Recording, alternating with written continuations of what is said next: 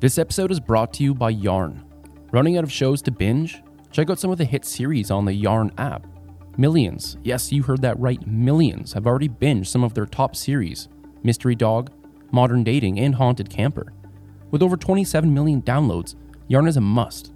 The format is a little different than the traditional TV series. Imagine binging your favorite characters and series through text interactions right through your phone, almost making it real. Addicting, right? Download Yarn now. Tap through the most addictive and immersive stories today only on Yarn. Trust me, with over 27 million downloads, Yarn is a must play. Download Yarn for free on the Apple App Store or Google Play. That's Y A R N, Yarn. Download it today to watch, read, and listen to all your favorite fiction stories. From steamy to horror, Yarn has it all.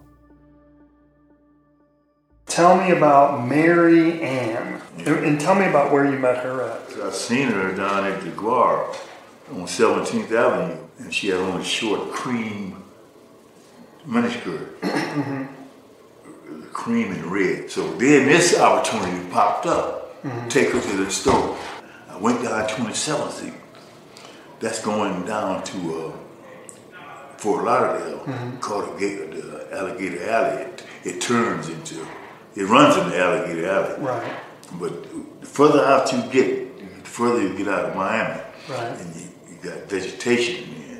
Now, where'd you take her to? Continue down 27. I got back on 27. Going outside of Miami. Okay. Miami. Going away from Miami. going away from Miami. We got down past the um, past the let's say limits. So I continued on toward Fort Lauderdale, and I seen a road going off the main road back into the vegetation on the left side. So I got her out of the car, pulled her out, and drug her into the growths back there and pulled her deeper into there's a path. A little path was running somewhere. I don't know where it led it to, but it was running deeper into the undergrowth.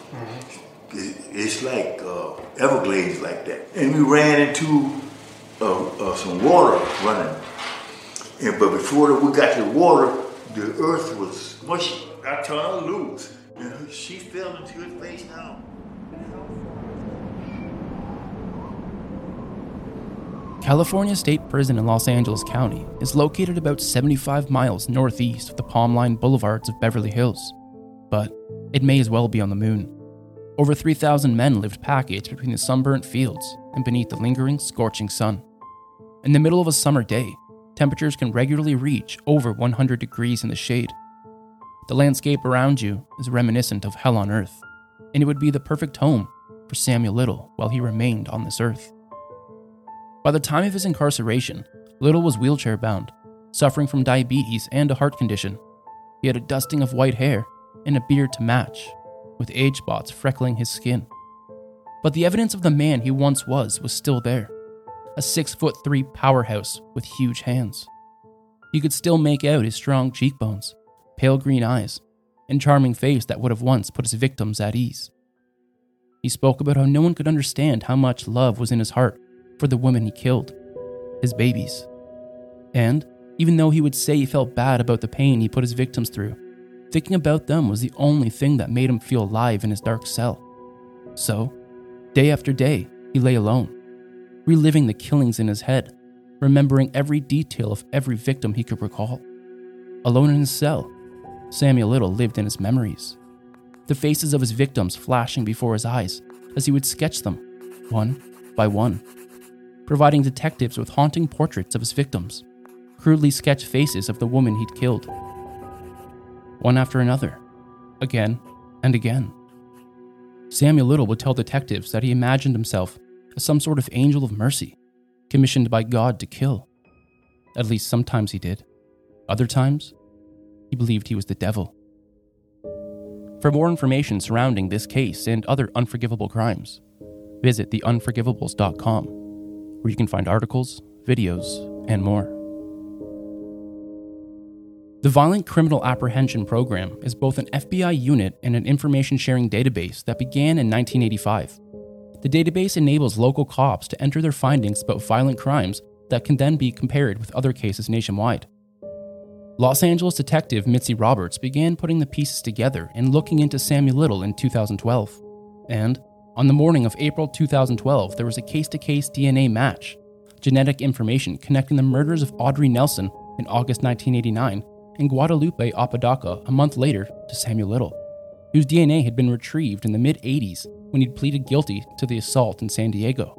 So, Roberts and her partner were assigned to the case. The more they looked into Samuel Little, the more questions they had.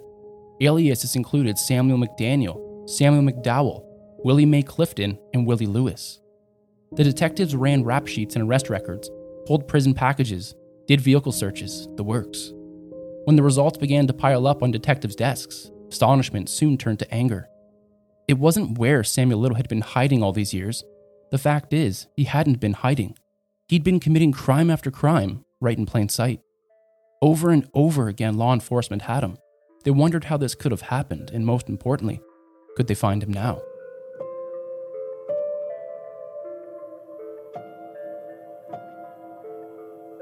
The detectives spent the next few days talking to investigators in Florida, Mississippi, Missouri, Ohio, Oregon, and Texas. What was becoming clear to everybody was just how slippery Samuel Little was. He had no fixed address, no registered car, no credit card, nothing.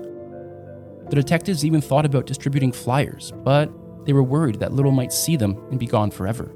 But it was a prepaid Walmart card that would give them the break they needed. The prepaid Walmart card in which Little's social security payments were being deposited is what finally helped detectives track him down.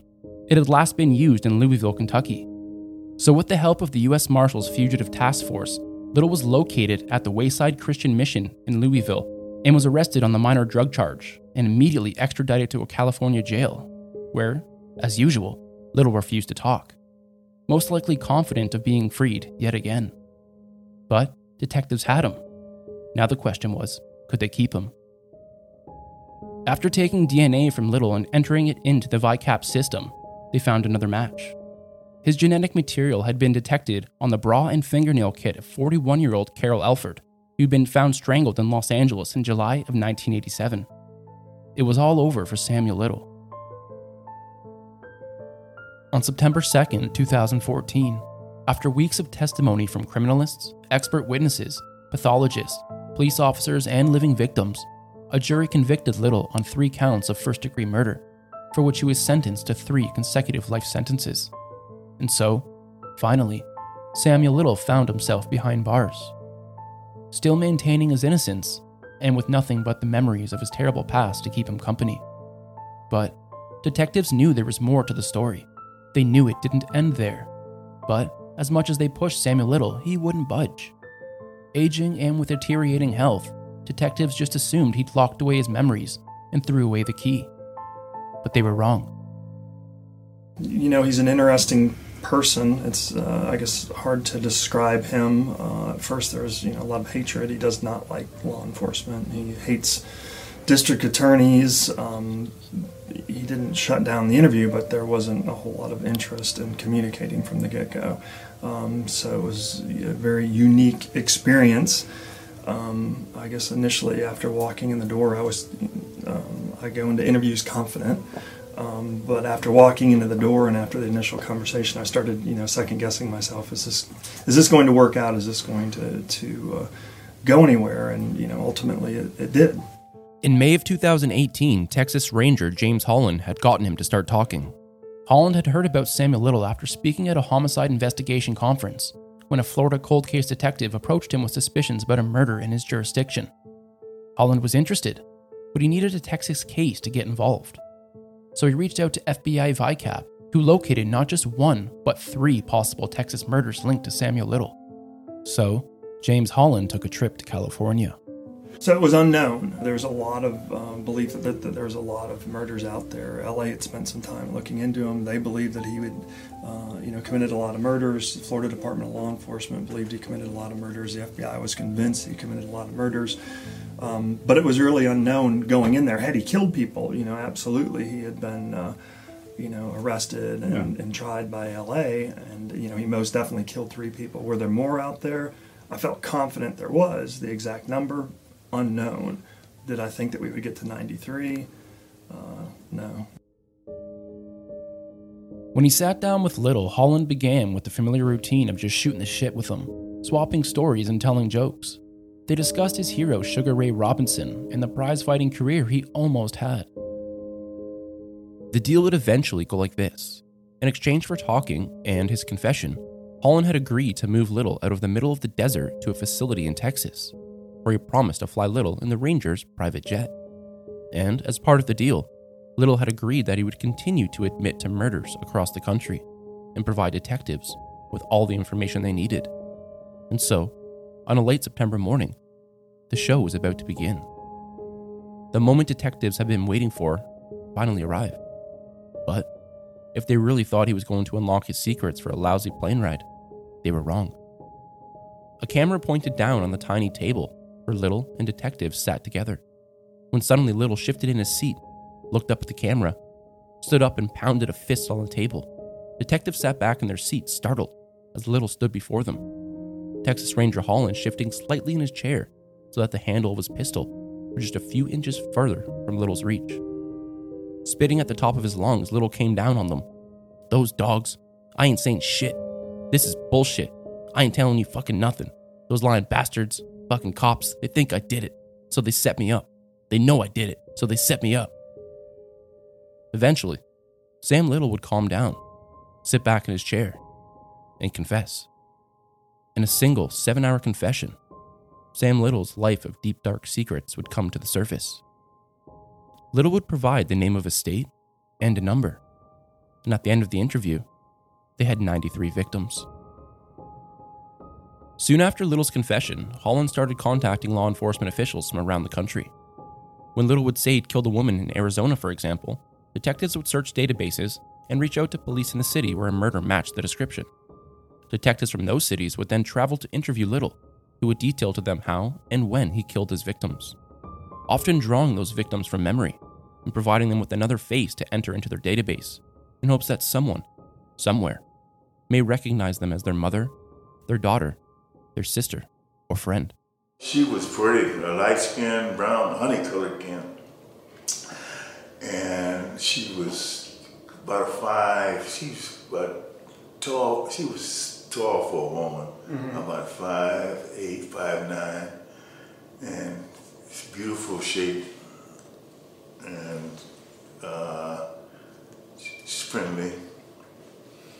And how much do you think she weighed? Nah, she had a beautiful body, a beautiful 150.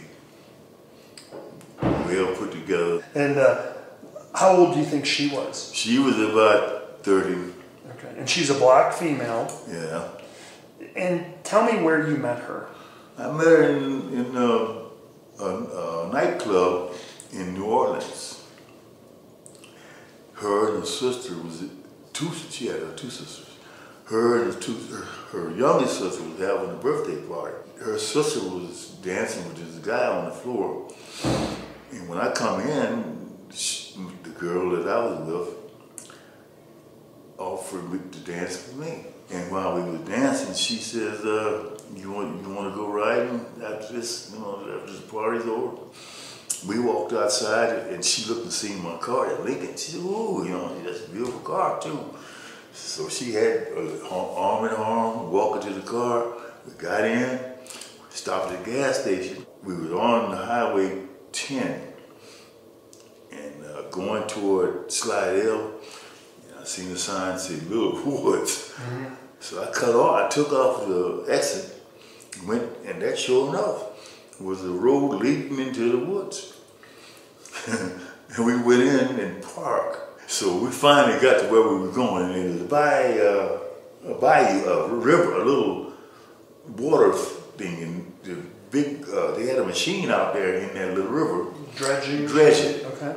I grabbed her by the legs and pulled her to the water. Mm-hmm. That's the only one that I ever killed by drowning. Describe the location where she's left. Okay, I left her with her head still laying in the water, half her body in the underwater and the thighs and legs on the bank. America's worst serial killer has died. His name was Samuel Little, and he confessed to more than 90 murders. Most prolific serial killer has died. The California Department of Corrections announced the death of 80 year old Samuel Little at an outside hospital in LA County. The coroner hasn't yet determined the cause of death. Little was serving three life sentences without parole for the deaths of three women in the late 1980s. Before he died, 80 year old Samuel Little sketched the faces of the women he The FBI is still actively searching for information to connect the dots in several of Little's murders. Samuel Little died on December 30th, 2020, in a Los Angeles County area hospital. Although California Department of Corrections indicate no final determination as to the specific cause of death, Little suffered from diabetes, heart problems, and other health conditions. And, with his death, he took with him all of his remaining secrets. Since then, Samuel Little's portraits were released by the FBI in hopes of someone identifying the women. Tonight, first, haunting portraits drawn by a Georgia born serial killer. The FBI has released 16 images drawn by 78 year old Samuel Little of women he says that he killed. He says three of the portraits are women from Atlanta. He claims he killed them in the early 1980s. Atlanta police are trying to link these victims to any unsolved homicides in the city, but so far, they have not been able to corroborate his claims. Little has admitted to killing 90 women between 1970 and 05. He says seven of the murders happened in Georgia. We have all of the drawings the FBI released posted on 11alive.com. At least one portrait has led to a cold case being solved in Akron, Ohio. The FBI calls the most prolific serial killer in U.S. history confessed, confessed to the 1991 murder of an Akron mother. Samuel Little told investigators that he strangled Roberta Tandrick, dumped her in a wooded area in Firestone Metro Park. Her body was badly decomposed and the cause of death was never determined, but now Akron detectives plan to meet with the Summit County medical examiner to re examine this case. Samuel Little grew up in Lorain. The Bureau says he confessed to 93 murders between 1970 and 2005, including several right here in Ohio. About 50 of them have been confirmed. There are over 220,000 unsolved murders in the US since 1980. The case of Samuel Little is just another example of how someone managed for so long to slip between the cracks again and again. When you think of serial killers, you tend to think of fanged creeps hiding out in some dark alley somewhere, just waiting for their victim. But the truth is that most of those apprehended were in one way or another a pillar of their community and held in high regard by those around them. It's how they manage to blend in, it's their mask of sanity. And sometimes, that mask cracks and you catch a glimpse of the monster beneath. But, in most cases, unfortunately, only the victim sees the real monster. That's what makes the case of Samuel Little so much more disturbing. He wasn't hiding, he was in plain sight, committing crime after crime without ever having serving serious time, and constantly slipping through the grasp of law enforcement. He was a monster hiding in plain sight. The image of Samuel Little the world has seen across television screens and newspapers is one of the old, grandfatherly looking man, bound to a wheelchair and suffering from chronic pain. Not the twisted, lustful killer who preyed upon the weak and killed upwards of 93 women with his bare hands. In the end, Samuel Little would take his secrets to the grave. The true number of victims will forever remain unknown. But with 60 confirmed killings, Samuel Little will go down as one of the most prolific serial killers in US history. Open up a web page and type Samuel Little into your search bar. Click on the first link. You'll find yourself on the FBI website. Scroll down. One by one, colorful portraits of smiling women appear across your screen, each of them unique and each of them possessing the spark they once held in life. Now, they are nothing more than portraits on paper, pieces of a puzzle that hopefully one day will be put together.